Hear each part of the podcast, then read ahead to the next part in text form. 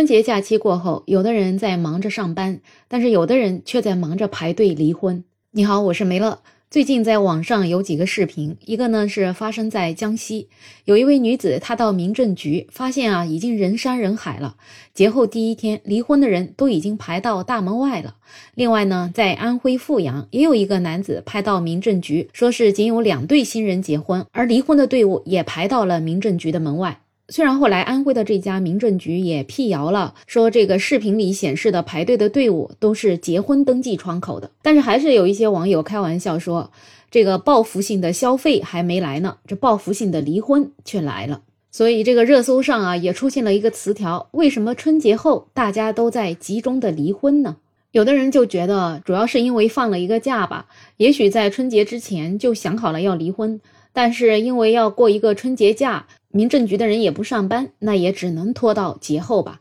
还有一些人可能就是离婚要回老家去办，那正好就赶在节后把这个离婚给办了。所以这一部分人可能早就想要离婚了，只是因为春节前可能没有时间去办理离婚，所以呢才拖到了春节之后。但也有一些人觉得，可能真的是因为春节期间产生了什么矛盾吧，就觉得过不下去了。毕竟过个春节，一部分人是在享受，但是这个享受的基础是要有另一部分人在忙着干活呢。比如说一些家里的家庭妇女，他们年前呢要回家搞卫生，有一堆的活儿，有孩子要带，一家人的饭要做，还要招待亲戚朋友，吃完了还要洗碗，洗完了还要继续带孩子喂饭、洗澡，反正这个活儿啊是干也干不完的。所以很多人就讲，其实过年啊，只有一种人，他可能是不想过的，就是做妈妈的。因为大多数时候家里干活的都是女人，所以也许这个春节就磨掉了干活人的耐心，不如等上了班就去离婚吧。总之呢，离婚肯定是有各式各样的理由，两个人三观不合啊，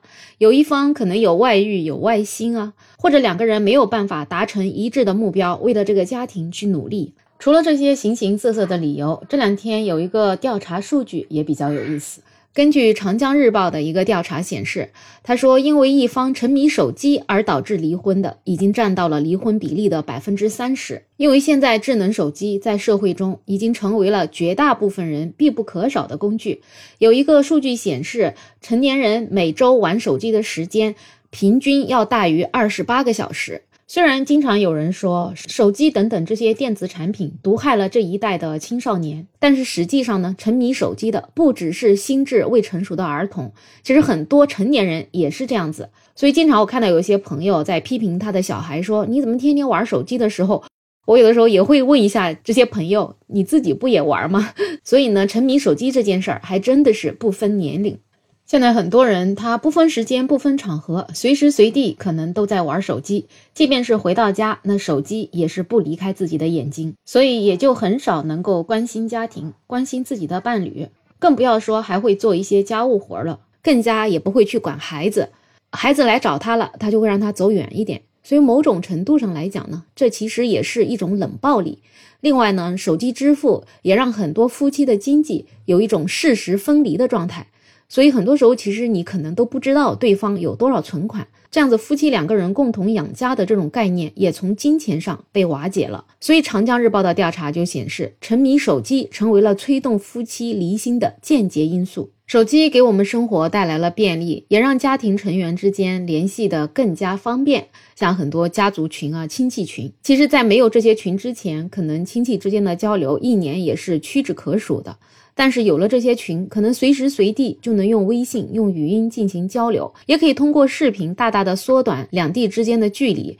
就通过这种最直观、最简单的方式解决对亲人的思念，所以手机也就成了跟亲人沟通的最便利的纽带。但是呢，因为有了手机，人与人之间的感情也在淡化。不管是夫妻之间、父母跟孩子之间、孩子跟父母之间，只要带着手机，那就很容易被手机绑架、被手机控制。渐渐渐渐的呢，这些父母啊、孩子啊或者配偶啊都失望了，就觉得好像只有手机才是对方最亲近的人，而自己在对方眼里真的都赶不上一只手机。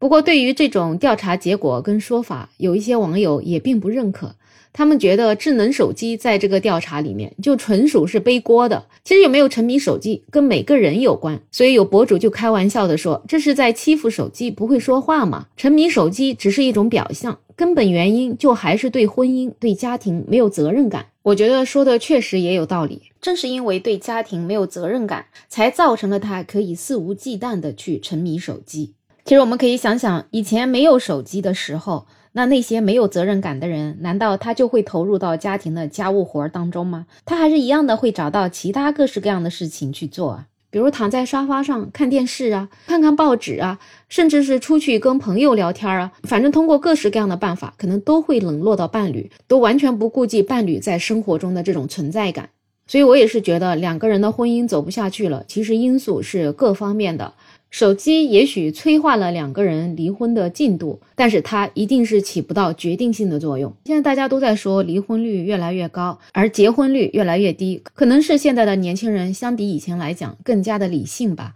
不会因为别人都要谈恋爱都要结婚，也不会因为别人要求你要谈恋爱要结婚，然后他就要去谈恋爱结婚，甚至是生孩子。所以呢，相信未来虽然说结婚率可能在降低，但是我感觉如果大家都是在相对慎重的情况之下才考虑结婚，那未来的离婚率，我觉得它可能会越来越低了。不知道你怎么想呢？欢迎在评论区留言，也欢迎订阅、点赞、收藏我的专辑。没有想法，想加入听友群的朋友可以加我，没有想法的拼音再加上二零二零，我是梅乐，我们下期再见。